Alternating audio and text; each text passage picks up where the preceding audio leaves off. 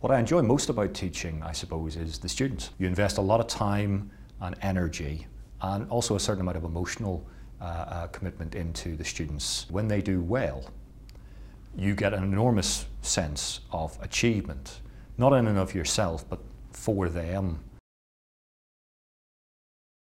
The atmosphere in the class really changes over the course of the year. At the beginning, um, I try to give students time to get to know each other and to get to know me. And um, at the end, it's more spontaneous and they talk more, they have developed more of a bond with each other and with me. I usually have a 20 minute lecture at the beginning of the class in every session, and then the rest of it, it's more free discussion. I often try to make the lecture frame the rest of the discussion so that they have some building blocks around which to coordinate. After that, they just I, I, try and stand back as much as possible and they can talk freely. The kind of classroom atmosphere I would like to create is one where everyone feels really unthreatened and unfrightened. So, very, very comfortable emotionally, socially, culturally.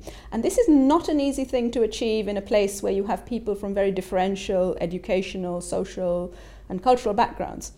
However, I also feel that a good classroom atmosphere is one where people feel uncomfortable intellectually, so that everyone, including students who've come from the highest and most elite institutions, are challenged in some very deep intellectual way, perhaps even challenged in terms of how they view themselves.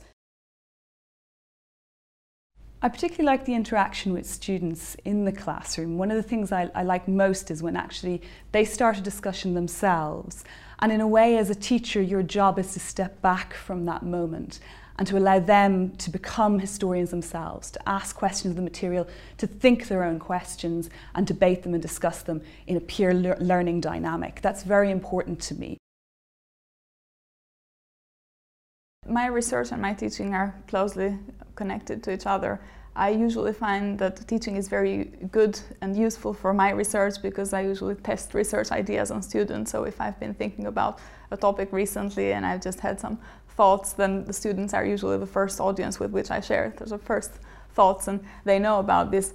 Sometimes it's, um, it can be tricky because obviously you have, as a researcher, you have firm views on the literature or well, more or less firm views on the literature and you know where you stand on a particular debate and as a teacher, you want to present the debate in such a way that all sides have um, equal weight and they're all being presented as equally worth taking seriously. But of course, as a researcher, you know that your heart lies with one position in the literature rather than another position. So it can be tricky to integrate teaching and research because on the one hand, you want to preserve the impartiality of the teacher, but then on the other hand, you also as a researcher are passionate about what you're doing and so you feel more strongly about certain issues and certain authors than about others.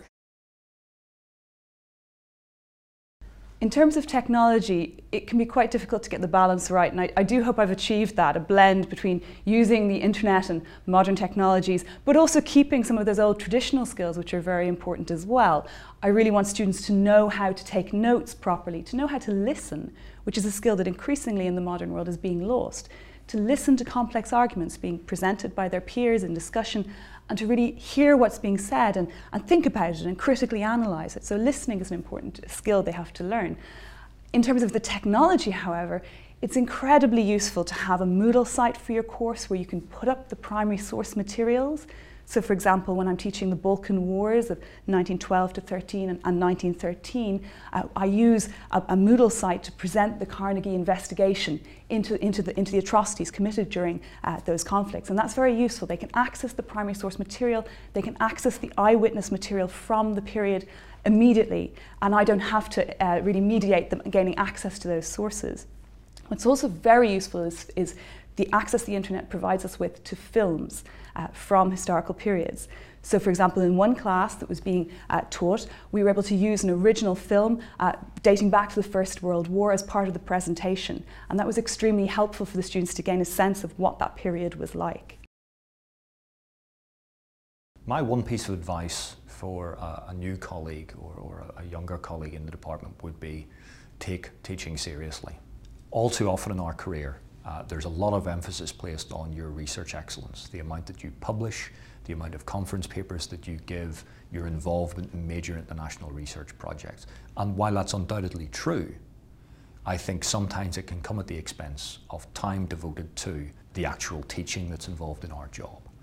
students do notice that people don't take the time to either properly structure a class, to update their reading list regularly, to respond to emails, and it, it has a knock on effect on their approach to study. Don't try to control everything in your seminars and your lectures. Leave enough space to allow the students to breathe, to think about the ideas, to come up with even humorous commentaries on what you've said. Because you can pack any amount of knowledge into a 45 minute lecture, but if there isn't that space for it to breathe, it's almost as if it's wasted. When you enjoy teaching and when you enjoy the class atmosphere, when you enjoy getting to know the students, everything becomes easier. I really, I, I, just love teaching. I like the students very much. I like getting to know them. At the end of the year, you have known a whole new generation of people. And I find that teaching is where our research actually has the most impact in the sense that if you're thinking about research and publication and you think an article you've published, there may be 20, 30 people out there who will read it if you're lucky. But every year we have a chance to actually speak to 30 young people who will become successful and will take something from what you're teaching them. And I think if you approach it in the right spirit, then you, it can become really great experience.